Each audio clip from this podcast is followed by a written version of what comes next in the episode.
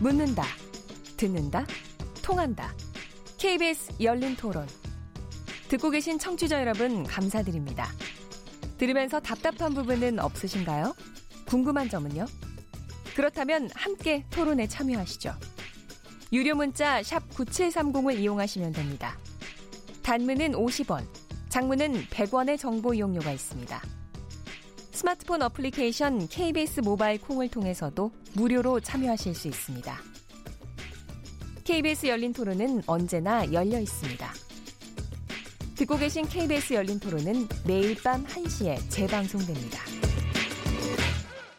노동이사제는 선진국에는 좀 많이 도입된 제도 아닌가요? 노동자들도 일정 부분 경영에 좀 참여를 해야지 경영 상태에 대해서 좀 더 잘 알 수 있고 노동자의 권리만을 주장하기보다는 회사 쪽의 어떤 입장도 좀 일정 부분 이해할 수 있는 계기가 될 수 있지 않을까라는 생각이 들고 근데 우리나라 현실에 맞는 어, 어떤 형태로 좀 조정은 좀 필요하겠죠. 근로자들이 이런 생각을 한다라는 거를 종합했을 때 정확하게 전달하는 게 중요하겠죠. 또 경영자는 적극적으로 반영할 필요 있다고 생각해요. 뭐 긍정적 긍정적인 방향으로 가는 거지 부정적인 방향으로 가려고 뭐그 의견 수렴하는 건 아니니까 충분한 소통이 필요한 건 맞다고 판단돼요. 일단 노사 문제는 뒤에서 뭔가가 일어나고 있기 때문에 그게 불만족이 굉장히 많은 거라 생각하죠. 투명하게 있는 그대로 해서 그렇게 진행됐으면 하는 바람이 크죠. 그 노동자들의 의견들을 조금 더 반영하는 부분들이 장점일 것 같고 그다음에 이제 경영 전략적인 차원에서 결정해야 되는 부분들도 있잖아요. 그런 부분도 조금 방해가 되는 부분들도 있겠죠. 노동자들이 장 장기적인 이익들 고민을 들하니까 같이 결정하면 나중에 책임을 물을 때도 같이 얘기할 수도 있고 좀 회의가 길어질 거고 경영자들은 경영자 입장을 얘기할 거고 근로자들은 근로자 입장을 하다 보면 입장이 첨예하게 대립을 하다 보면 결정이 순탄하게 되진 않겠죠. 네. 이어서 문자 청취자 문자 소개해 드리겠습니다. 정희진 문자 캐스터? 네, 안녕하십니까? 문자 캐스터 정희진입니다. KBS 열린 토론 오늘은 금융권 노동이사제 도입 어떻게 볼 것인가라는 주제로 이야기 나누고 있는데요. 청취자 여러분들이 보내주신 문자 소개해드리겠습니다. 네, 먼저 휴대전화 끝자리 5071번 쓰시는 분. 노동이사제 아직은 시기상조라고 생각합니다. 기업의 발전 방향을 정해야 하는 일들은 많은 경험과 노하우, 고차원적인 사고가 필요합니다. 콩으로 의견 주신 김수영 청취자. 사회 이사가 거수기 노릇을 하고 있다는 지적 다들 아실 겁니다. 지금의 이사회로는 주주의 전횡을 막을 수 없습니다. 노동자 대표 사회이사는 회사 경영을 투명하게 할 겁니다. 적절한 견제가 있어야 기업이 장기적으로 발전할 수 있습니다. 노동자도 회사가 잘 되길 바랍니다. 라고 보내주셨고요. 별밤이라는 아이디를 쓰시는 분입니다. KT 채용비리 사건을 보세요. 김성태 의원뿐만 아니라 전임 노조위원장도 사건에 연루됐는데요. 노동이사제가 도입된다고 뭐가 달라질까요? 믿음이 안 갑니다. 휴대전화 끝자리 2919번 쓰시는 분. 노동자 대표가 회사 경영에 참여하는 것은 당연한 일이 아닐까요?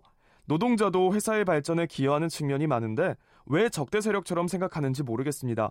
CEO의 이사 추천권만큼 노동자에게도 권한을 주세요. 김대근 청취자. 저는 노동이사를 도입하는 것보다 사회이사의 책임을 강화해야 한다고 생각합니다.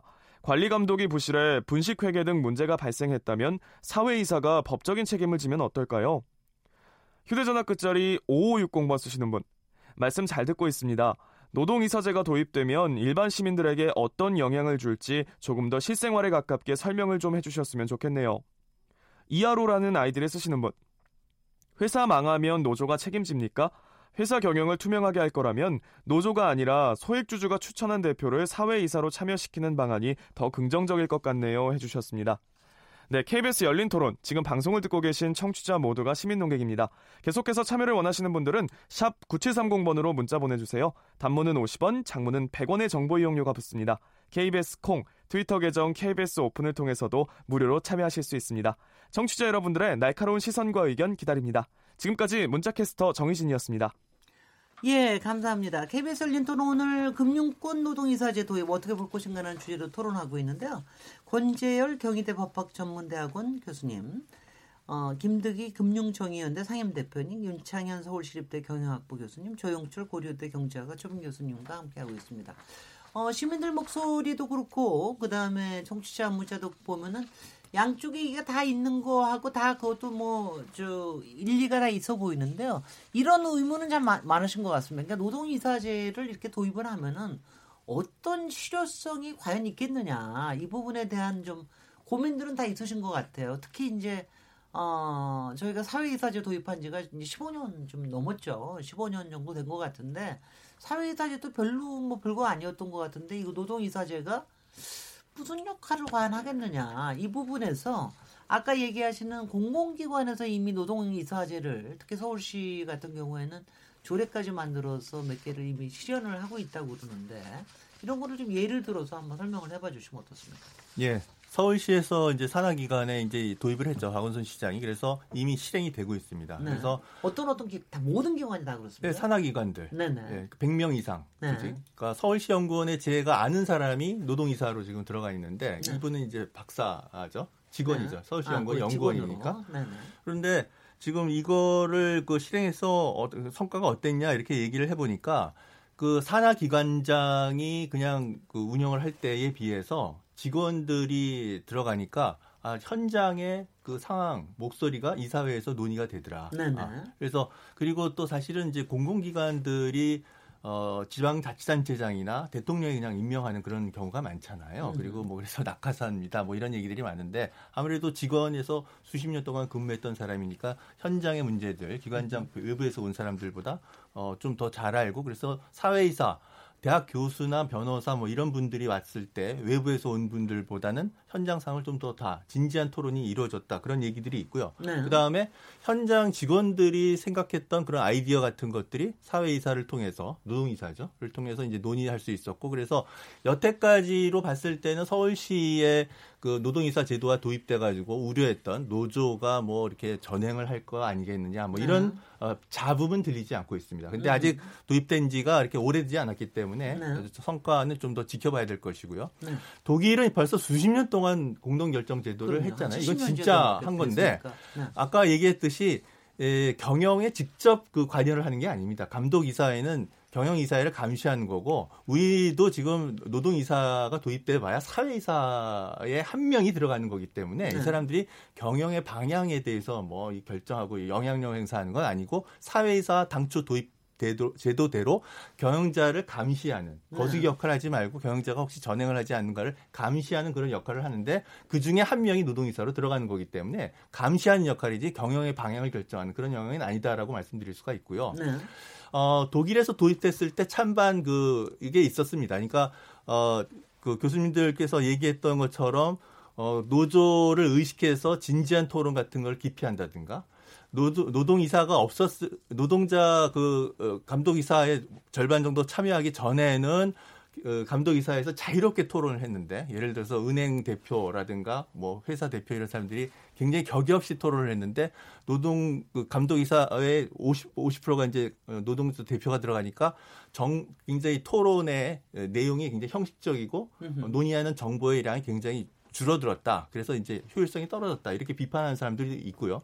긍정적으로 평가하는 것은 기본적으로 노사의 협력 관계가 형성되는 데서 제일 중요한 게 뭐냐면은 정보의 비대칭성 문제가 해결되는 거예요. 그러니까 정보가 서로 투명하게 공유되는 거예요. 그러니까 그 불신 노- 문제가 많이 아, 해소는 그렇죠. 되겠습니다. 그러니까 기본적인 경영 내부 정보에 대해서 사외이사가 다 아, 투명하게 알게 되니까 그것이 그 정보가 노조한테 전달되고요. 그러니까 아 경영자가 지금 회사가 어렵다 그러니까 노, 임금 상승이 좀 자제해 줬으면 좋겠다 이런 것들이 노동이사가 없었을 때는 먹히지 않았던 것이 노동이사가 아, 내가 봤는데 그 그거 사실이야. 아, 정말 지금 회사가 상황이 안 좋은 거 맞다. 그런 것들을 얘기를 해줌으로 인해서 노사의 협력 관계가 신뢰 관계가 어, 훨씬 더 좋아졌다. 이렇게 네. 이제 긍정적으로 평가하는 것도 있습니다. 그러니까 사실은 노사의 협력 관계가 만들어지려면 가장 기본적인 전제 조건이 신뢰거든요. 네. 근데 신뢰가 되려면은 어, 내용의 정보를 고- 기, 본적인 정보는 공유를 할 필요가 있는 거고요. 이런 음. 면에서는 굉장히 긍정적 역할을 했다고 독일에서 이렇게 평가를 음. 하고 있습니다. 지금 아까 예. 저기 윤창현 교수님 예. 얘기하실 때 경기도 예 를 들어주셨는데 예, 예. 지금 광역 자치단체에서는 대부분 좀 도입이 돼 예? 서울 이제 시작을 하고 있는 거예요. 아, 가동. 시작을 하고 예, 있는 거예요? 시작을 하고 있어서 이제 네. 충분히 이렇게 여러 오랫동안 이제 이게 돼 갖고서 네. 이제 좋은 사례들이 많이 나와야 되는데 아직은 이제 초기 단계고 그래서 음. 이게 좋은 거냐 나쁜 거냐의 문제도 있고 네. 또 하나는 이제 은행이라고 하는 곳 같은 경우는 사실은 주식회사고 그리고 또 공공성도 있지만 또 주주의 이익을 대변해야 되는 즉 아까 말씀하신 서울시 산하단체 같은 데랑은 조금 또 성격이 다른 면이 좀 있는 것 같아요. 예를 들어 이제 우리은행 같은 경우는 지금 우리사주 조합이 6.5%나 지분을 가지고 있어요. 네. 근데 최근에 그 입장이 어떠냐라는 것을 한번 어, 발표가 됐는데 어, 우리사주 조합의 지분을 높이면서 어, 지주체제 안정화를 추진하면서 노사관계가 우리가 원만하고 지수화도 출범한 상황에서 굳이 무리하게 노동이사제를 추진할 필요성은 없다고 본다. 어, 얼마든지 우리도 어, 회사의 가치를 어, 같이 신경 쓸 수 있다. 어, 그래서 경영진이 책임을 외치듯이 직원들도 똑같이 책임지고서 하결에 당면과제 해결할 수 있다. 이게 우리 사주 보유를 통해서 어, 종업원 지주제가 형성이 돼 있는데 이렇게 그 어, 주주가 돼 버리면 그러면은 그 기업의 방향에 대해서 노와 사가 상당히 서로 협력적 관계를 유지할 수 있는 거거든요. 네. 그리고 또 지주회사 되면서 그 전에 우리 사주 살 때보다 또 주가도 많이 올랐고요. 예. 그래서 이제 제가 볼 때는 예를 들어서 우리은행 같이 이렇게 노조가 뭐 굳이 이렇게 우리는 주식을 많이 들고 있으므로 주주기 때문에 우리 노, 노와 사는 어떻게 보면 한 배를 탄 것이다라는 음. 쪽으로 아주 입장을 정리하면서 크게 노동이사제 없이도 얼마든지 기업 가치 제고에 노사가 같이 협력할 수 있다라고 하는 입장을 또 이렇게 얘기하는 걸 보면 회사별로 이제 입장도 다르고 전략도 다르다라고 생각이 들어서요. 네. 노동이사제라고 하는 걸 가지고 여태까지 은행에 있던 모든 문제를 다 해결했다는 식의 좀 논의도 좀 이상한 것 같고 그리고 노동이사제가 아니더라도 또 다른 방법으로 다양한 그 전략을 추진할 수 있다는 면에서 이 문제를 너무 무리하게 끌고 갈 필요는 없지 않느냐 좀 그런 생각이 듭니다. 그 요점에서는 저 지금 윤창현 교수님이 얘기하시는 것도 좀 감안을 하셔서 그 김득희 상임 대표님께서는 사실 지금 말씀하시는 게 이번에 노동이사 추천하는 것도 사실은 뭐 별도의 노동이사를 전문가를 추천하는 게 아니라 그야말로 주식을 갖고 있는 사람들 중에서 노동자로 추천하는 거 아닙니까? 어떻습니까? 그 우리 사주조합에서 다 추천을 하는 거죠. 형, 네. 그러니까 제가 아까 맨 처음에도 말씀드린 것처럼 외부적으로 표현한 거는 노조 추천 이사지만 네. 주총에 추- 제안을 해야 되기 때문에 네. 우리 사주조합이 추천을 하는 거고요. 우리은행뿐만 아니고 다 국민은행, 신한은행들도 노동, 그러니까 우리 사주조합들은 지분율이 꽤 높은 편이에요. 네, 높기 때문에 이 방식들이 다양하게 지금 선택을 하고 있는데 선생님 말씀 예를 들었던 우리은행 같은 경우는 그럼 노사가 신뢰가 아주 좋은 거죠. 자료를 다 준다든가. 네. 그러니까 free하게 다 이해를 시켜주다 보니까 노동조합이 그까지 안 가는 건 모르겠지만 국민은행 같은 경우는 계속 추천했던 이유 중에 하나가 윤종규 회장님 같은 경우가 연임 지금 3연임 한다는 이야기까지 나오다 보니까 이거는 뭔가 아니지 않느냐 해서 사외이사를 계속 추천을 했고 그 다음에 KB금융 전산 사태를 통해서 이거는 뭔가 하나 사회이사가 농조합 우리 사주조합의 입장을 대변해 줄 수 있는 사람이 필요하지 않겠느냐 해서 선택을 해서 두 번 이상 추천을 한 거였고요. 네. 이제 기업은행이나 산업은행은 우리가 공기업인데 국책은행인데 도입할 수 있는 거 아니냐. 그다음에 임명권도 금융위원장이 있기 때문에 하는 거 아니냐. 그래서 지금 상황은 제도를 개선하자는 것보다 각 노조들이 자기 형편에 맞게 지금 네네. 도입을 하고 있다고 저는 보고 있고요. 예. 그다음에 사회이사가 지금 거수기 논란이 많습니다. 사실. 그럼요. 그런데 사실 뭐 저도 이해는 해요. 올라오기 전에 보류시키다든가 서로 조정해가지고 사회이사님들이 못 올라오게 막았다든가 하는데 그걸 믿지는 못하는 거죠. 왜냐하면 지금 사회이사 체제에서는 아무리 불법적인 요소가 사회이사가 걸러냈다 하더라도 지금 여- 국회가 욕 들어 먹듯이 지금 사회이사에 대해서는 불신이 좀 있다 보니까 이 불신이 있는 걸 제도를 안반 바꾼다고 하더라도 권한을 준다고 하더라도 근로자들이 믿지 않고 직원들이 믿지 않는 거죠. 저도 이제 노동조합을 했댔는데요. 흥국생명 노동조합에서 수석부위원장을 했는데 자료를 안 줘요. 단협에 다 있는데도 경영 자료를 안 주다 보니까 서로 불신을 하는 거죠. 저쪽은 노조가 강성 노조기 때문에 되겠냐 이랬는데 저희들이 한번 홍쾌하게 한 적이 있는데 IMF 때 구조조정할 때였어요. 예, 예. 실제 회사가 왜 왜 왜 왜 이랬다는 자료를 깠을 때 저희들도 선도적으로 아, 이 정도면 되지 않겠느냐. 근데 눈물 나죠. 직원들 내보내는데. 네. 그래서 대상자를 정하지 않고 자발적인 구조조정에 대해서 저희들이 동의를 하게 된 거였거든요. 저는 결국 사회이사 한 명을 넣는 게 경영에 참여하는 게 아니라 노조 추천 사회에서는 경영을 감시하는 역할인 거였고 네네. 징벌적 손해배상제도라고 들어보셨죠? 예, 예. 그러니까 뭐 징벌적 손해배상제도는 뭐냐면 거.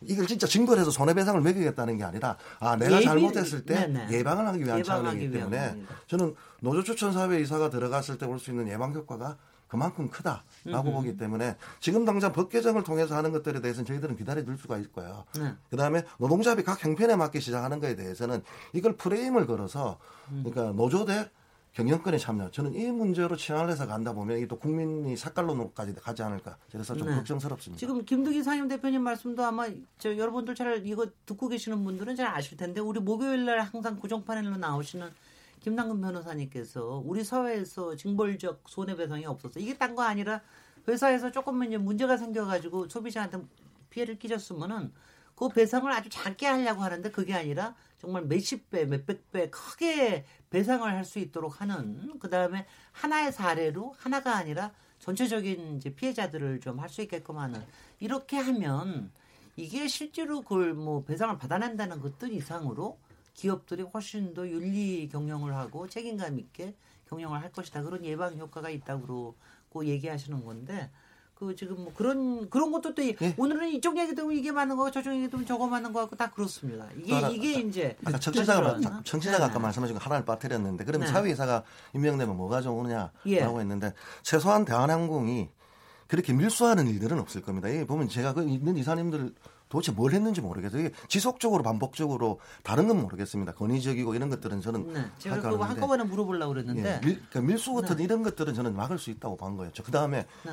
삼성물산 같은 경우가 제일모직하고 합병했을 때 삼성물산의 주주는 엄청난 피해를 본 거였고 법원에서 인정을 했어요. 주가가 이게 잘못되었다고. 그런데 삼성물산에 계신 사회이사님들이 이거 잘못됐다라고 하면서 부결한 적은 없었거든요. 네. 그러니까 부결이 안 됐기 때문에 제가 말씀드린 것들은 이게 어떻게 이루어지냐에 따라서 달라지는데 법원에서는 주주 가치가 잘못됐다. 삼성물산이 좀 손해를 봤다라고 1심, 2심까지 판결이 나 있는 상태거든요. 네. 근데 물론 이제 주총이 잘못되었다는 무효 판결 아직 나 있는 상태는 아닌 거고 그거는 어, 기각되어 있는 상황인데 이, 런 효과들이 그러니까 감지적 효과들이 아주 클 수 있다. 네. 민간 기업도 그렇게 네. 말씀을 드리는 겁니다. 예, 예. 저도, 저도 그 얘기 여쭤보려고 그랬어요. 그, 아마 정말, 아니, 그, 대단히 문제가 되는 행동은 설마 안 하지 않겠느냐. 그건 뭐 이런 생각도 듭니다만은, 네네. 여기서 지금 권재열 교수님 손 드셨습니다. 아, 제가 그 학교에서 회사법을 강의를 하는데 이사회의 기능이 뭐냐? 라고 하면 이사회의 기능은 의사결정입니다. 그러니까 그러면 이사회의 구성원은 이사이고요. 그 이사회는 이제 상임으로 근무하는 이사뿐만 아니라 사회 이사 뭐, 뭐 하여튼 그 밖에 이사 이렇게 돼 있는데요. 그래서 지금 이제 어, 자꾸 말씀은 이사에 대한 감시 쪽으로만 말씀을 하시고 계신데 그거에 앞서 가지고 이사회를 어떻게 빨리 돌리고 신속하게 의사 결정을 할 수 있느냐 요 요 점도 간과해서는 안 된다고 생각을 합니다. 그래서 사회 이사를 할 수가 있어요? 사회 이- 이사의 경우에도 의사 결정에 참여하게 되기 때문에 네.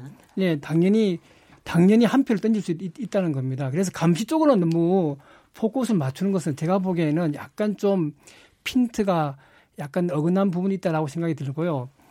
그리고 이제 또 한 가지는 아까 전에 서울 지금 그 어, 지방자치단체에서 이 노동이사제를 그 도입하고 있는 곳이 이제 서울 서울시 제가 찾아보니까 뭐 광주광역시 경기도 가 이미 시행을 하고 있고 그 다음에 이제 뭐 부산 뭐 대구 이런 쪽에서도 이렇게 도입을 뭐 준비를 하고 있다라고 합니다. 그런데 네. 문제는 이 제도의 이 조례 조례를 좀 더 들여다보게 되면 어, 이 이사회에 참석만 하고 나와서는 노동자로서 또다시 일을 하고 있거든요. 네. 그래서 여기에 관해 가지고 이 행정안전부가 해석을 하게 되는데 이것은 위촉직 이사이다 이렇게 해석을 하게 됩니다. 네. 과연 이것이 그냥 이것이 진- 진정한 의미에서의 노동 이사냐? 노동 이사라고 하는 것은 이사로서의 책임을 그대로 지는 거거든요. 상법상에서 부담하고 있는 이사의 책임을 당연하겠죠. 그게 그대로 지는 이사인데 과연 서울시를 비롯한 지자체에서 시행하고 있는 노동- 노동이사제에서 이사가 우리가 알고 있는 법률상에서 이사의 책임을 그대로 질지에 관해서는 좀 약간 의문스러워서 약간 좀 글쎄요. 차이를 예, 네. 예, 저도 뭐 열심히 파본 거 아니기 되기 때문에 네. 똘똘히 말씀 못 드리겠습니다만 아니 이사회 일단 등록 이사가 되면 등재 이사가 되면은 이사가 책임질 거 있으면 당연히 책임질 거 아니겠습니까? 근데 그게 약간 좀 애매합니다. 조례 네. 조례를 보게 되면 이 그, 이, 그 행정안전부에서 왜 그러면 위촉직 이사라고 했을까라고 보면 그 순간에서만 그냥 이사, 이사로서 활동을 하고 다른 경우에는 노동자로서 근무 이런 취지가 있게 되기 때문에 그 직위가 그 무엇인지 순간이라는 게 뭡니까? 그러니까 이사 이사 회 하는 예, 이사회, 이사회 참- 운영 자체 예, 이사회 들어갔을 때는 이런 이사 네. 한 표를 네, 네. 던질 수 있지만 나와서는 다시 자기 생업으로 가서 노동자로 근무하도 이렇게 돼 있거든요. 아니 근데 제가 여기서 또 잘 이해가 안 저도 잘 이해되지. 않습니다, 사실은. 제가 이해가 안 돼. 이렇, 이렇습니다. 저희가 이사라고 하는 거는 예. 우리가 뭐 바깥에서 이렇게 오는 게 아니라 회사 경영하는 사람들이 이사회가 되는 사내 이사가 더 많지 않습니까? 그렇죠. 예. 사내 이사로 해가지고 그렇게 해서 하면 되지 뭘 뭐 특별하게 이게 뭐가 뭐가 문제가 이제 그, 그 연영을 보게 되면 본래 이제 주식 회사가 탄생했을 때는 몽테스키웨이 삼권 분립을 근거로 해서 주주총회 다음에 이사회. 이사회, 감사 또는 지금 예, 현재 예. 감사위원이 돼 있습니다. 그렇습니다. 그래서 이제 감사가 이사를 감사도 돼 있는데 네.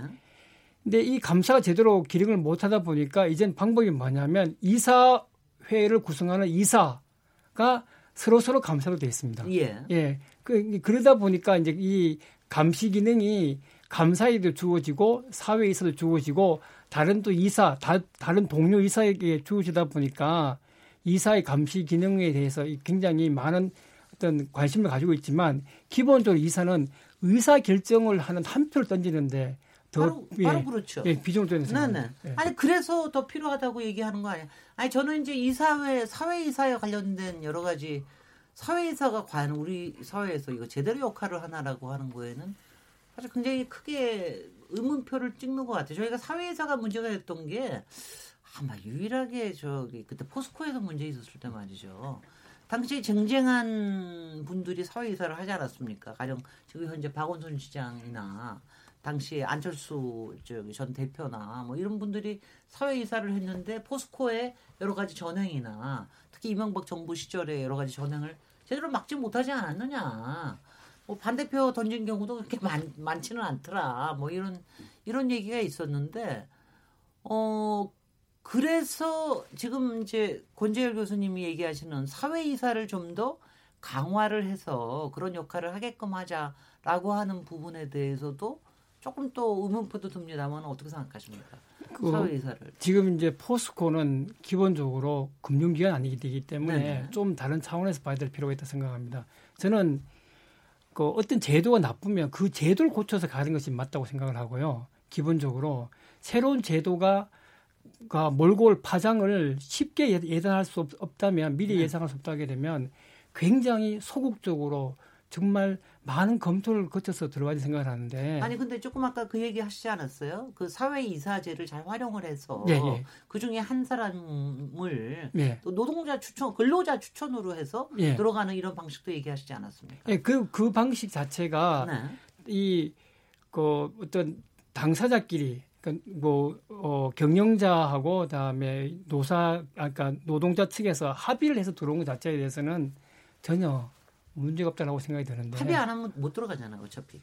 예, 그렇죠. 그러니까 네, 네. 지금 지금의 경우에 보게 되면 서울시에 보게 되면 뭐 몇 명 몇 명 이상의 경우에 몇 명 뭐 그다음에 또 몇 명 이하의 경우 몇 이런 식으로 적어두는 이 자체는 좀 더 문제가 있지 않나 이 이게 생각합니다. 몇 퍼센트라 지금 저기를 하고 있습니까? 사회 이사가 전체 이사의 몇 퍼센트입니까? 네. 음, 그건 잘 모르겠는데요. 네. 그한 명 내지 두 명씩 들어가 있습니다. 그럼 네. 그렇죠. 네. 그러니까는 완전히 윤창현 교수님 사회에서 많이 해보셨을 때 예, 마- 근데 많이 해보셨을 텐데 제가 볼 때는 이제 이 아, 지금 이제 말씀하신 내용을 조금 이제 연결해서 얘기해 보면 네, 주주의 이익을 대변하는 사람이다라는 거죠 본질적으로. 네, 근데 그 근로자는 경영자도 또 아니거든요.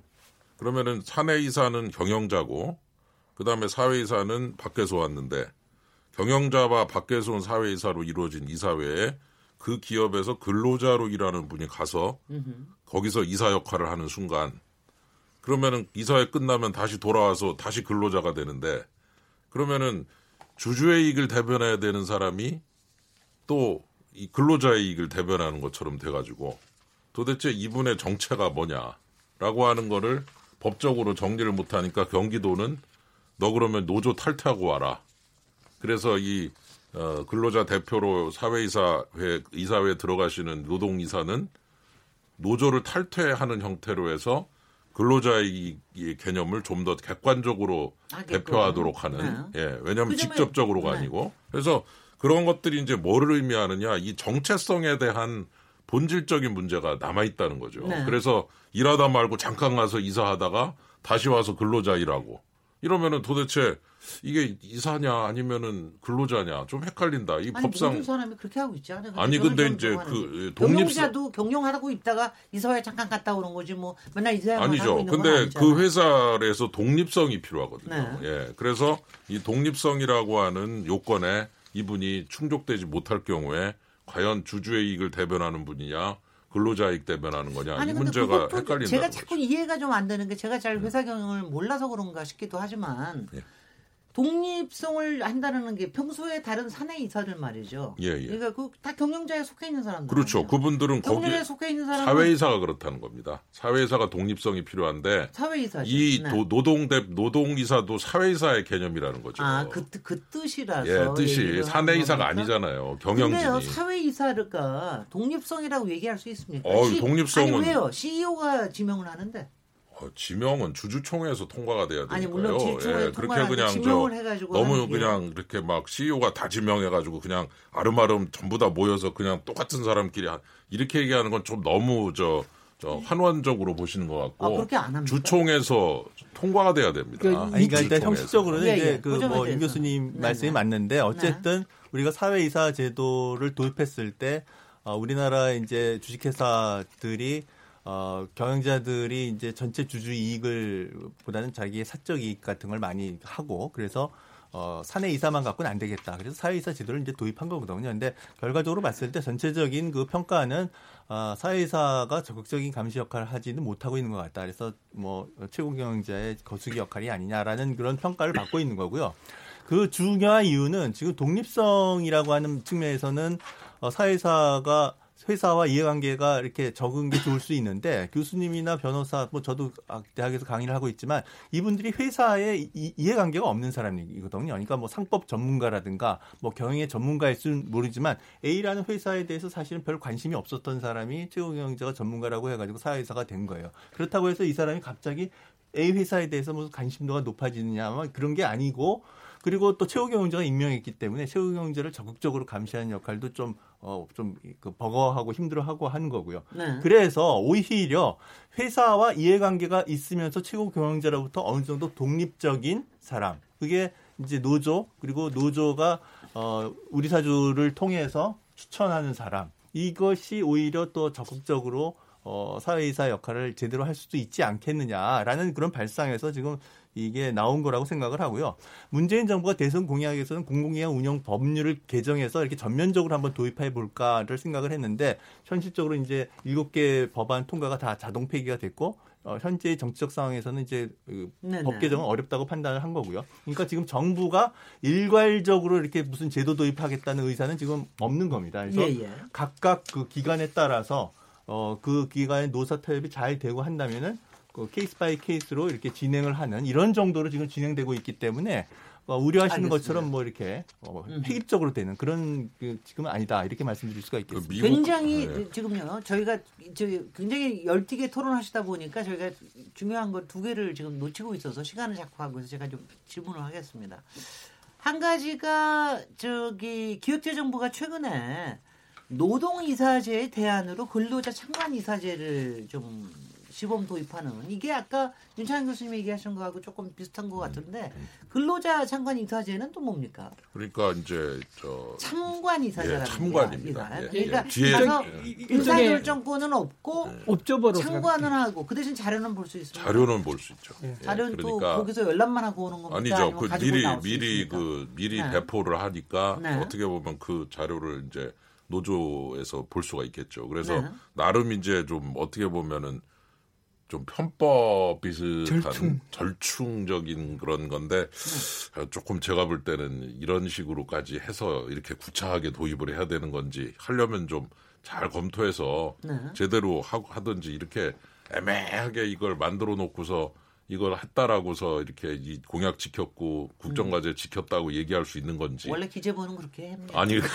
그래서 저- 기재부는 하다가 아니 뭐 적절하게 타협해가지고 하는데 아니 뭐 어떻게 제가 저 기획재정부에 대해서 뭐 그렇게 유감 있다 이런 얘기는 전혀 아니고요. 다만 이제 이거를 좀 저 하는 이런 식으로 한다고 하는 거는 좀 너무 좀 네. 이게 이렇게까지 해야 되는지에 대해서 조금 회의가 좀 들어서 네. 제가 하여튼 뭐 그렇게 이 제도를 바람직하다고 생각하지 않지만 이런 식으로 하는 건 좀 이상하지 않나 좀 그런 생각이 듭니다. 어떻게 생각하세요? 어, 저는 뭐 기재부가 네. 현실적인 그런 방안을 제시한 거일 수도 있다라고 생각을 합니다. 그러니까 네. 지금 어, 금융기관에서 이제 노동이사제 도입을 하는데 정작 그 금융기관 감독 그 기관장이라고 할 수 있는 최종구 금융위원장은 아니 지금 그 노동이사제 도입이라고 하는 것이 은행권의 그 노동자들이 그 월급 수준도 제일 높고 복지 수준도 제일 높은데 노동이사제 도입되면 아무래도 어 노동자 직원들 은행 직원들 복지 더, 더 높여달라고 하고 그럴 것 같은데 이게 네. 적절하냐 네. 그래서 좀 부적절한 것 같다 이렇게 좀 반대 의사도 표시했거든요. 네. 그러니까 이런 의견이 사실은 우리나라 국민 중에 상당수가 있는 것도 사실이에요. 그래서 그렇습니다.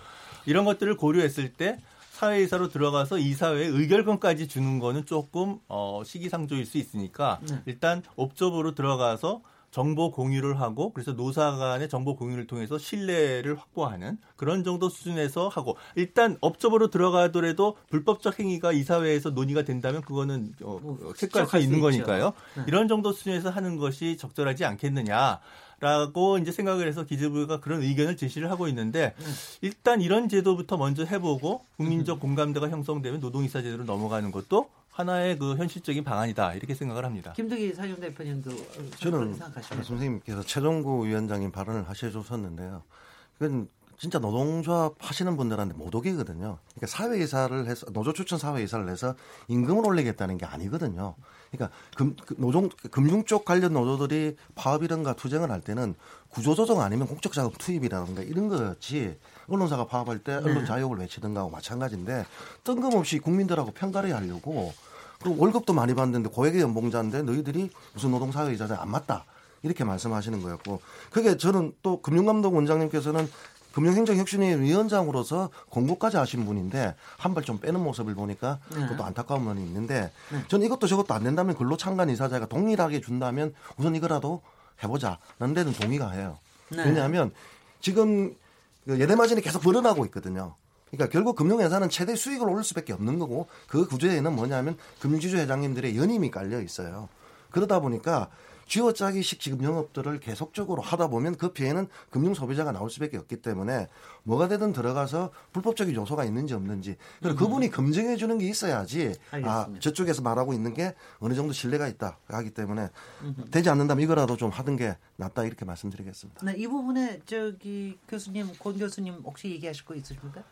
어, 제가 생각하기에도 이 뭐 참관제 정도면 그 약간 윈윈 할 수 있는 예, 부분이 있지 않을까. 왜냐하게 되면 뭐 참관하시는 분은 정식 이사가 아니니까 네. 이사의 책임으로부터 좀 벗어나는 부분도 있고 한편으로는 아까 전에 이 제도 가지고 있는 가장 최대 장점이 정보의 비대칭을 을 해소하는 것인데 거예요. 그런 점에서는 또 좋은 점도 있고라고 해서 뭐 과도기적인 또는 뭐 어떤 이 정식으로 도입했을 때의 우려되는 파장을 생각해 보게 되면 이 정도 수준에서 합의하는 것도 하나의 대안이지 않게 네. 생각합니다. 알겠습니다.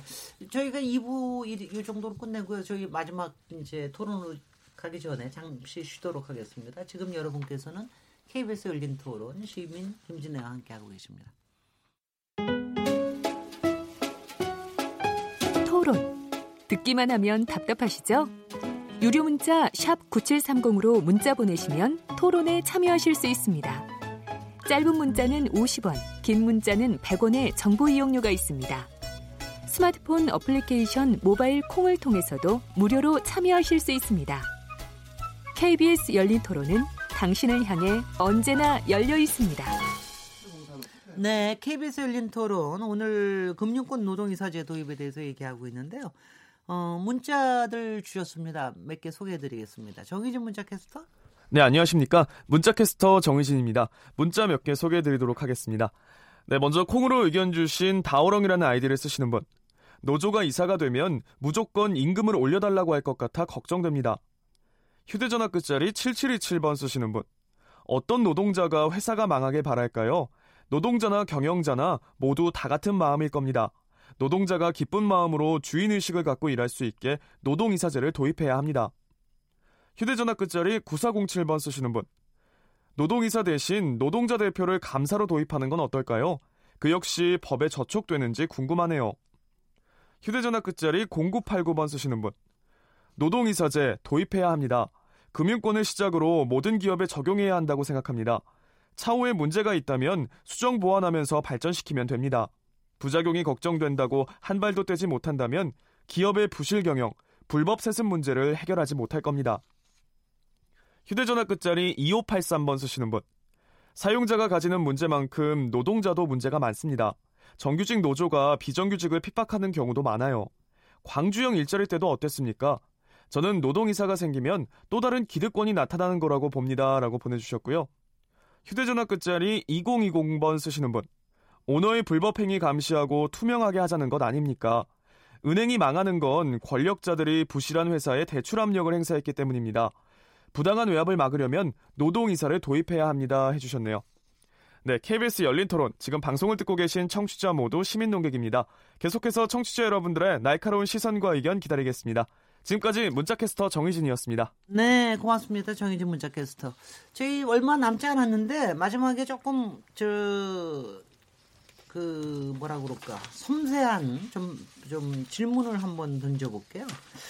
지금 이제 여기 나오는 얘기 중에 지금 이제 법제화 한다라는 게 굉장히 좀 쉽지가 않아서 그 앞으로도 굉장히 여러 가지 그리고 지금 말씀하신 대로 김대기 상임 대표께 말씀하신 대로 사실 여러 기업과 또 여러 가지 분야에 따라서 굉장히 여러 가지 다르기 때문에 다양하게 이걸 좀 어, 운용하는 것도 필요할 것 같다 이런 얘기를 하셨는데 여기에 제가 그 저기 국민연금의 역할에 대해서 좀 여쭤보겠습니다. 뭐 최근에 아시다시피 어, 국민연금이 상당히 경영권에 대해서 견제하고 참여하는 이런 역할들이 좀 강화를 하고 있는데요. 노동이사제 도입에 대해서 사실 국민연금에서 조금 관여를 하는 게 필요하지 않느냐 이런 얘기가 나오고 있는 것 같은데 이 부분에 대해서는 어떻게 생각을 하시는지 윤창현 교수님부터 시작하시겠습니다. 어, 예, 그 이렇게 이제 국민연금의 행동주의적인 그런 개입이 이번에 이제 뭐 대한항공도 그렇고 좀 상당히 강하다. 힘이 세다라는 게 느껴졌고요. 예, 예. 근데 노동이사 오, 이제 한 10%가 주니까 세더라고요. 아, 예. 그래서 그게 이제 막판에 이렇게 또 음. 예상치 않았다. 물론 정관이 이제 과반수가 아니라 3분의 2여 가지고 음. 그런 면도 있습니다만은 어, 근데 이제 노동이사제 도입한 기업에 대해서 투자를 하겠다라든가 기업 어, 도- 도입하지 않은 기업에 대해서는 투자 안 하겠다라는 이렇게 나오는 거는 좀 네. 아직은 조금 시기상조가 아닌가. 음흠. 그래서 이것이 기업 가치 제고에 도움이 된다는 부분에 대해서 예를 들어 ESG 투자라고 그래서 네. environment 또 환경 또 social 또 사회적 가치나 혹은 어, 사회적 책임 그다음에 governance G 네. 이런 것들은 이제 어 이런 것들을 잘 지키는 회사들의 가치가 올라간다고 하는 것이 어느 정도 이렇게 좀 이, 얘기가 되기 때문에 그런 투자를 권유하고 있는 건데 요새는 또 human right 얘기까지 해요. 인권. 예, 인권을 좀 잘 챙기는 회사에 대해서 가치가 올라가는 거니까 그쪽에 신경 써라. 이런 투자의 지침 같은 것들이 내리는데 노동이사제 도입을 그러한 그 어떤 중요한 그런 요건으로 국민연금이 지정을 해서 이거를 권유한다고 할 때는 좀 처음에 좀 이 기업 가치 제고가 과연 될 거냐에 대한 합의가 이루어져야 되는데 지금 우리 청취자들께서 보내주시는 그런 문자를 들어봐도 상당히 좀 이렇게 팽팽한 그런 측면이 있거든요. 그래서 그런 면에서 저는 이 국민연금은 조금 천천히 움직여야 되고 검증이 조금 되고 나서 가야 되지 않느냐 그런 생각이 듭니다. 그런데 이런 경우도 있겠네요. 저런 국민연금이 금호타이에 뭐 지분을 가지고 있는지는 모르겠는데 금호 타이어가 지난해 7월 달에 최홍직 교 최홍엽 조선대 교수님이시네요. 노동 법학자, 그러니까 노동 전문가를 사회이사로 선임했는데 그 민간 기업에서 노동 이사를 도입한 일종의 사례다 이렇게 보고 있는데 가령 이런 거를 굉장히 이뻐해서 어 그리고 여기에도 성과가 보인다. 그러면 거기에 또 지분을 늘리거나 투자를 하거나 좀 이러는 거를 생길 수도 할 수도 있는 겁니까? 예 예. 사유가 있거든요. 김등희 상임 금융. 타이어에 네. 왜 노동이사가 도입을 됐는지 노동 추천 이사가 도입이 됐냐면 네. 금융 타이어가 매각을 하는 거예요 중국 기업에다가. 중국에. 네. 그런데 예전에 쌍용 자동차가 중국 기업에 매각됐던 경험을 학습 효과가 있는 거예요. 예. 그러니까 금호 타이어가 절대 안 된다. 이 중국 기업으로는 그렇게 반대를 하니까 당시 대주주였던 산업은행 회장이 중재를 하는 거죠. 노사정 위원장님하고 문, 문상현 위원장님하고 그래서 너희들이 저쪽을 믿을 수 있게 할 수 있는 게 뭐냐 하니까 마지막 마지막까지 반대 반대를 하다가 음흠. 매각 반대를 하다가 그럼 노동 추천 이사라도 음흠. 제안을 해서 이게 도입이 되게 된 거였고요. 예, 예. 그다음에 이게 그런 자, 자, 요 얘기 끝나고 나서 그리고. 제가 금호타이어들 쪽에도 좀 알아보니까 사실 어느 정도의 신빙성, 그러니까 좀 믿음은 좀 생겼다. 네. 왜냐하면 그게 계속 노사, 노, 노사 대립과 쟁의가 많았던 곳이었는데 그 숫자가 조금 줄었다 이렇게는 좀 보여진다 이렇게 이야기를 하더라니까. 네네. 예, 예. 제가 보기에 과연 이 금호 타이어의 경우가 한국 최초로 민간 기업에서 노동 이사제를 도입했다라고 볼 수 있는지 저는 그 점을 약간 예, 의문을, 의문을 가집니다. 왜냐하게 네네. 되면 사회 이사니까는요. 왜냐하게 되면 어, 어쨌든 간에 이 노동법학자를 인, 그러니까 전문가를 추천했다는 점은 제가 이해가 되지만 추천의 당사자가 채권자입니다. 채권자인 그러니까 산업은행이 했기 되기 때문에 이 과연 이것을 노동법 전문가를 추천했다라고 해서 이서 과연 어, 과연 노동이사제인가? 그 말- 약간 그 예, 말- 의문스러운. 부분이 있고요. 네. 그래서 저는 이건 그냥 채권자 또는 채권단에서 추천한 이사이다라고 보는 것이 좀더 정확하지 않을까라고 아니, 생각해서 아직까지 여전히 민간 기업에서 이 사, 그 노동 이사제를 도입한 경우는 좀 보기 어렵다라고 봐야 되지 않을까 생각합니다. 네네. 예, 국민연금에서 뭐 노동이사제를 지금 뭐 추진한다든가 그런 거는 아닌 것 같습니다. 네네. 그러니까 지난번에 이제 하겠죠. 기사가 난 게 뭐냐면은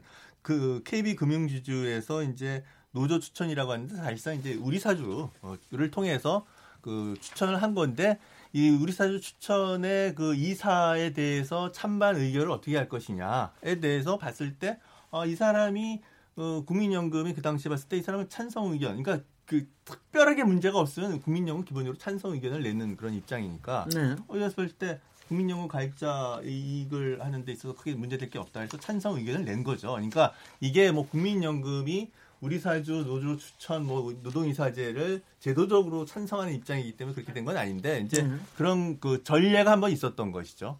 그리고 어 그래서 이제 국민연금이 뭐 어, 노동이사제를 적극적으로 찬성한다 그런 건 아니고요. 다만 공단에 그 노조가 있는데 노조가 어, 문재인 정부가 뭐 이렇게 노동이사제 도입한다고 하니까 그럼 이 문제와 관련해서 한번 노사 간에 한번 협의를 해보자라고 네. 하는 제안을 해서 어, 협의를 이제 하려고 하는 계획 단계에 있다 이렇게 봐야지 네. 뭐 국민연금이 지금 노동이사제들을 뭐 추진하고 있다 뭐 이렇게 볼 수 있는 상황은 아닙니다. 예. 근데 만약에 네네. 고- 저는. 최근 들어서 국민연금이 그 윤 교수님 말씀하신 것처럼 굉장히 언론에서 회자되고 있는데요. 이제 국민연금의 그 행동주의적인 그 행태에 관해서 가장 많은 비난이 연금 사유주의입니다. 그러니까 연금 사유주의인데 이 연금 사유주의라고 하는 개념은 그 1976년도에 피터 드러크라는 사람이 사용한 용어인 이 용어는 노동자의 연금을 가지고 투자해서 기업을 지배하는 이런 데서 이제 출발했습니다. 그런데 네. 근데 한국에서는 우리나라에서는 이 연금 사회주의다라고 국민연금에 대해서 비난하는 그 내용은 그러니까 이 시장에 맡기지 않고 시장에 맡기지 않고 이 국민연금을 지배하는 표현이 약간 적절한지 모르겠지만 이 또 보건복지부 또 뭐 더 나아가서 정부의 에 의해서 결국은 민간 기업이 지배되는 또는 통제되는 이런 어떤 효과에 대해서 요구를 하고 있는 건데요. 비난을 하고 있는 것인데 마찬가지로 만약에 이 국민연금이 어떤 뭐 스튜디오 스튜어더십 코드를 통해 가지고 이 그 어떤 그 노동 이사제 도입을 을 권유하는 경우에는 이건 훨씬 더 진정한 의미의 연금 사회주의로 가는 예, 길목이지 않을까 이런 비난에 더 강력하게 직면할 거라고 생각합니다. 예, 연금, 예. 연금 사회주의라는 말씀은 좀 지나친 말씀이고요. 네. 그러니까 지금 뭐 국민연금이 사회주의를 지향하고 있는 것도 아니고 다만 그 국민연금이 5%에서 10%의 상당한 그 기업 대기업들의 어, 의결권을 보유하고 있는데 주식을 보유하고 있는데 그 의결권을 행사할 거냐 말 거냐의 문제인 겁니다. 그래서 그동안은 그러니까 의결권을 주로 이제 찬성 의결을 주로 해왔던 거죠. 그래서 어, 경영자가 뭐 사익 추구를 하건 뭐 하건 간에 그, 그게 별로 이렇게 반대 의결권 행사를 안 했는데 이제는 좀 반대 의결권을 적극적으로 행사하자라는 그런 겁니다. 그러니까 기본적인 입장이 국민연금 가입자의 중요한 자산인 주식 자산의 가치가 훼손되는 것을 그냥 방치하고 찬성 의결만 낼 것이냐 아니면은 그거를 적극적으로 반대 의결권을 해서 국민연금 가입자 자산을 지켜 나갈, 나갈 것이냐라고 하는 문제에서 이제 후자의 입장에 좀 무게 중심을 두겠다라는 이런 정도로 보셔야지 이걸 뭐 사회주의를 지향한다 이거는 좀 아, 과, 예, 예. 과장된 아니 제가 한 가지만 여쭤봐요. 그 연금 사회주의라는 말 자체를 굉장히 부정적으로 다들 쓰고 있는 것 같아 보이는데 특히 저 자유한국당에 원래 그것은 저자도 연금 사회주의를 굉장히 나쁜 개념으로 바라본 겁니까? 아닙니다. 제가 그런 거 아니죠. 아니 아니에요. 피터 아, 그거 드러커. 아니죠. 피터 드로커가 했는데 아니, 그럴 리가 없다고 그렇죠. 생각해요. 아니. 아니, 그래서 제가 왜 그러냐, 아, 왜그 나쁘- 얘기를 좀 드리냐면 나쁘게 얘기를 한 거예요. 아니, 기본적으로 네. 그렇게 좋게 얘기한 거 아닙니다. 피터 드러커가. 왜냐하면 그런 지금 말. 말을 아니, 다- 말을 좀 개념 설명을 한 가지 자, 문장 교수님 짧게 얘기해 주시죠. 짧게요. 그러면 이런 거죠. 종업, 종업원이 저, 저 연금을 위해서 돈을 가입을 해서 만든 펀드가 네. 그걸 가지고 저 회사 주식을 사면은 네. 종업원이 회사의 주인이 되면은 회사가 주주의 다른 주주들의 이익이 침해되고 종업원의 이익만이 대변될 수가 있다. 네. 그러므로 나중에 가서 그 회사에서 장기적인 그 지속 가능성이 좀 줄어들 수 있다. 이런 제가 차원에서 제가 좀 너무 다른 걸 끊어서 제가 예, 이해가 예, 안 되는데. 예, 예. 그러니까 저 피터 드라 피터 드라커가 얘기한 건이 이런 거예요. 그러니까 미국이 자본주의라고 하는데 실제로 미국의 그 대기업들이 주식회사하고 그러니까 1970년대니까 연금 행동주의가 본격화되지 않았던 시절이에요. 그러니까 예. 이 시절에인데 이미 연기금들이 미국 대기업의 대부분의 주식을 소유하고 있다. 그래서 소위 말해서 마르크스가 얘기하는 생산수단의 사회적 소유가 미국에서 이미 그런 측면에서 달성된 거다라는 네. 측면에서 이제 사- 연금 사회주의다 이렇게 얘기를 한 거지. 그게 뭐그 당시에는 뭐 70년대에 뭐 캘퍼스가 연금 그 의결권 행동 뭐 적극적으로 하고 이런 주주 행동주의가 없었던 시대니까요. 네, 알겠습니다. 제가 네. 괜한 얘기를 끊었습니다. 한 가지 더요. 금융행정혁신위원회에서는 어, 공고를 하기를 공공금융 기관에서는 노동이사제를 도입하고 민간금융기관에는 노동자 추천이사제를 도입하는 게 어떠냐 이런 공고를 한 바가 있는데 이 부분에 대해서는 어떻게 생각을 하십니까? 금융 금융행정혁신위원회는 또 어떤 거 뭡니까? 저- 저- 문재인 정, 문재인 김덕기 정부가 집권하자마자 금융을 갖다가 혁신하겠다 해서 금융위원회 산하에 혁신위원회를 둔 거예요. 예, 그러니까 어, 다른 데 보면 가가사위원회하고 비슷하게 금융권 적폐를 청산하기 위해고 그리고 새로운 개혁을 위해서 금융행정혁신위원회를 두었고 네. 거기서 공공기업들은 낙하산을 방지하기 위해서 노동이사제를 도입할 것, 그 다음에 어, 민간 해- 은행들은 금융회사들은 노조 추천 이사제를 도입할 것. 근데 치열하게 뭐 바로 공고 바로 도입하라고 공고는 한건 아니었고요. 예, 논의해서 도입할 권고를 했는데 지금 이게 상당히 흐지부지 되고 있는 상황인 거죠. 그래서 네네. 지금 제가 좀 답답했던 것들은 지금 정부가 이걸 하는 게 아니고 그냥 노조가 각계 격파로 지금 노동이사제를 산업은행 같은 경우는 제가 알고 있기로는 4월 말 내지 5월 초에 노동조합이 추천 이사를 하는 거였고요. 그다음에 산업은행 회장님께서 또 추천을 해버려 가지고 재청이 두 사람이 들어가 버리면 그건 금융위원장이 어떤 걸 선택하냐에 달라지는데 저는 정말 의지가 있다면 그리고 그 행정혁신회에서 권고한 내용대로만 하려고 한다면 최소한 그러면 아까 금호 타이어가 최초로 도입한 게 맞냐 이렇게 말씀을 하셨는데 결국 산업은행 채권날이 한 거는 맞아요 형식적으로는 그래서 이것도 마찬가지 노동자비 추천을 하면 산업은행 산업은행 회장이 그 노조가 추천한 사람을 추천해 주는 게 저는 그래서 좀 네. 한번 도입하는 게 어떻겠느냐. 아, 그러니까 이게 지금 뭐- 제도를 바꾸는 것들은 는좀 너무 시간이. 가니까 네. 한 사람이라도 그런 식으로 해서 한번 시험을 해보자는 거고 전면적 도입을 주장하는 것들은 지금은 저희들도 어떻게 할 수가 없죠. 삽부장 예. 안 되고. 제가 하나 덧붙인다면요. 예, 그. 금융행정혁신위원회 당시 위원장이 지금 윤석헌 금감원장입니다. 네. 예, 그래서 이분이 이제 이렇게 위원장으로서 이런 부분을 권고를 하셨는데 지금 와가지고서는 아직 사회적으로 수용할 단계가 아니다라고 한 발 물러서셨어요. 예, 그래서 원래 이제 이 논의가 촉발이 된 게 금융행정혁신위원회 권고가 상당히 또 주 하나의 계기가 돼서 이런 그 명분이 생겨서 추진이 된 건데 지금 와서 이분이 이제 금감원장으로서는 조금 수용할 단계가 아닌 것 같다라고 하는 데에는 뭔가 이제 뭐 생각이 조금 달라졌거나 변화한 환경 혹은 이것이 현재 상태에서 그냥 밀어붙이기에는 좀 힘들다라고 하는 것을 느낀 것이 아니냐. 네. 그런 의미에서 이 원장님의 위원장님이 원장님 되고 나서 조금 말이 바뀐 부분에 대해서 저- 제가 비판을 하자는 게 아니고 왜 그랬을까를 거꾸로 생각해 본다면 이제도 얼마나 어렵고 이것을 잘 소화해야 될 제도인지를 간접적으로 그것도 알수 보여준다. 있고요. 그다음에 또. 한 가지는 정권 초기에는 상당히 개혁적으로 가다가 어느 정도 힘이 빠지니까 기득권들의 여러 가지를 뚫고 가기가 굉장히 어려운 이런 상황이 오지 않았나. 뭐 그렇게 힘이 뭐 빠졌다고 저는 생각지는 생각도 않습니다만 알겠습니다. 예, 예. 지금 이제 거의 마무리할 시간이 됐는데요. 그래도 하여튼 노동 이- 이사제에 대해서 저희가 이렇게 적극적으로 얘기해 보게 된 것만 하더라도 또 하나의 걸음이 드는 게 아닌가 싶은데요. 어, 마지막으로 각기 한 1분 정도씩 그러면 지금 이제 이거를 꼭 법제화나 제도화까지는 아니더라도 현장에서 하여튼 운용의 범위를 시범적으로라도 어느 만큼까지 늘릴 수 있을지 그런 데 대한 노력이나 어, 가능성에 대해서 얘기를 좀 마지막 발언을 좀 해주십시오. 조영철 교수님부터 시작하시겠습니까? 예, 그 은행들, 금융기관들이 그 주식회사라고 해서 주주의 이익만을 그 은행장들이 추구하면 이게 바람직할 것인가? 그렇지 않다고 저는 생각을 합니다. 그래서 금융회사 지배구조에 관한 법률에서 그렇지 않다고 보기 때문에 예금자의 이익이라든가 대출자의 이익이라든가 금융의 공공성 이런 것들을 고려해서 여러 가지 다양한 규제 장치를 만들어 놓고 있는 거거든요. 예를 들어서 주주의 이익만을 추구하려면은 금리가 올랐을 때 예금금리 조금만 올리고 대출금리 왕창 올려서 네. 그래서 은행이 많은 이익을 보고 그리고 50% 이상이 외국인 투자자들이니까 배당 많이 해줘서 주고 뭐 이렇게 하면은 주주 이익을 추구하는 건데 그것이 과연 한국 경제 발전에 긍정적 기여를 할 것이냐 이런 거를 생각을 해봐야 되고요.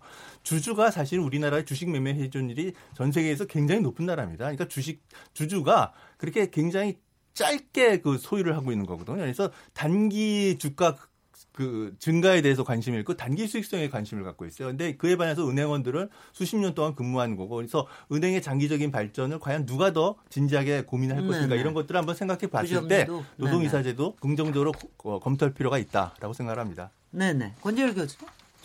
어, 저는 그 금융기관이라고 하더라도 형태에 따라서 뭐 상장된 경우 그렇지 않는 경우 또 외국인 투자자가 지분이 많은 경우 지분이 적은 경우 각각 너무 다양하기 때문에 형편에 맞게 노사가 합의해서 하는 것 자체가 바람직하지 않을까 이렇게 생각합니다. 네네. 그렇게 간단하게 끝내시겠습니까? 네, 윤창현 교수님. 예, 그 네. 독일에서도 이제 외국인 투자에 좀 장애가 되지 않느냐, 이제 이런 얘기들이 나오고 있는 것 같고요. 그래서 이 우리나라도 이제 국가 경쟁력을 한 이제 평가하는 기관들에 보면은 노동 분야에서는 좀 노동 쪽이 경직적이다라는 평가를 많이 받아서 국가 경쟁력에서 점수가 좀 깎이고 있는 면이 좀 있습니다. 그런데 이런 부분에 해결이 좀 되면서 이게 돼야 되는데 전혀 해결이 되지 않은 채 또 이런 노동이사제가 그대로 들어와 버리면 이젠 국가 경쟁력 그 분야에서 노동의 유연성 그런 부분이 너무 훼손이 되거나 경직성이 강해지는 게 아니냐. 그렇게 되면 이제 외국인 투자에 있어서 어떤 그 걸림돌이 될 수 있다는 면에서 이 글로벌한 환경에서 영업을 해야 되는 이런 그 기관들의 경쟁력 관점에서도 이 문제는 좀 신중한 접근이 필요하다 이런 생각이 듭니다. 네네. 저 마지막으로 김등희 김 김득의 금융정의연대 상임 대표님. 예, 지금 정치권에서 연동형 비례대표제를 논의하고 있습니다. 그러니까 투표한 의석만큼 의석을 보유하는 것들이었는데요. 저는 어, 우리 사주조합이 추천한 이 이사들이 한 명 들어가는 것에 대해서는 연동성도 가지고 있다기 때문에 소액주주 이익이라고 보고 있고요. 만약에 법과 제도가 개선되지 않고 노사가 합의로 해야 된다고 한다면 저는 집단 소송, 집단 투표제를 좀, 좀 허용해서 의무화했으면 좋겠다 이 말씀을 드리는 거고요. 왜냐하면 그러다 보면 소액주주들과 우리 사주조합이 연동을 해서 아니면 국민연금이라든가 이래서 다양하게 투표를 할 수 있기 때문에 네. 그렇기 때문에 연동성을 좀 높일 수 있지 않겠느냐라는 거고요. 너무 그러니까 노동의 관점으로 접근할 것이 아니라 저는 그 직원들이 회사 망하게 되는 것들에 대해서는 오히려 앞장서서 보질 않습니다. 그렇기 때문에 너무 그렇게 경영적 관점에서는 우려하실 필요가 없다라고 보면서 대신 어, 이 제도가 이상하게 도입되어서 흐른다. 저는 담합을 좀 우려하고 있거든요. 솔직히 말씀드리면. 담합. 네, 네. 그러니까 어용 노조가 만들어지고 그 어용 노조를 노조가 추천을 하니까 노, 노동자비 그 경영진들이 노조 선거까지 개입을 하고 뭐 이런 부작용들은 솔직히 저도 걱정을 하고 있는 것들인데 그래서 정말 그 시장에 맡긴다면 저는 집단 투표제를 좀 의무화시켜 가지고 그러면 시장에서 어떻게 형성되는지 또 볼 수 있다 이렇게 말씀드리겠습니다. 네네 고맙습니다. KBS 토론 오늘 금융권 노동이사제 도입 어떻게 볼 것인가라는 주제로 토론했는데 여러분들 어떻게 들으셨습니까? 어 사실 노동이사제 우리나라에 저희가 일주일 전에도 노동 문제 가지고 얘기를 하고 했는데 저희가 노동 문제에 관련된 얘기를 할 때마다 사실은 굉장히 항상 원점으로 회귀되는 게 아닌가 하는 이런 좀 생각이 들어서 어떨 때는 좀 씁쓸하기도 하고요. 한 발 나가기가 굉장히 좀 어렵다. 그리고 서로 간의 신뢰를 만든다는 게 굉장히 어려운 일이구나 이런 생각을 좀 하게 됩니다. 그래도 오늘 노동이사제가 아, 꼭 법제화나 제도화보다도 여러 가지 다양한 상황에서 다양하게 적용돼야 된다. 이런 얘기는 굉장히 좋은 것 같습니다. 오늘 토론에 참석해 주신 권재열 경희대 법학전문대학원장님, 김득의 상임대표님, 윤창현 교수님, 조영철 교수님 감사드립니다. 전 내일 7시 20분에 다시 돌아오겠습니다. 감사합니다 네, 감사합니다.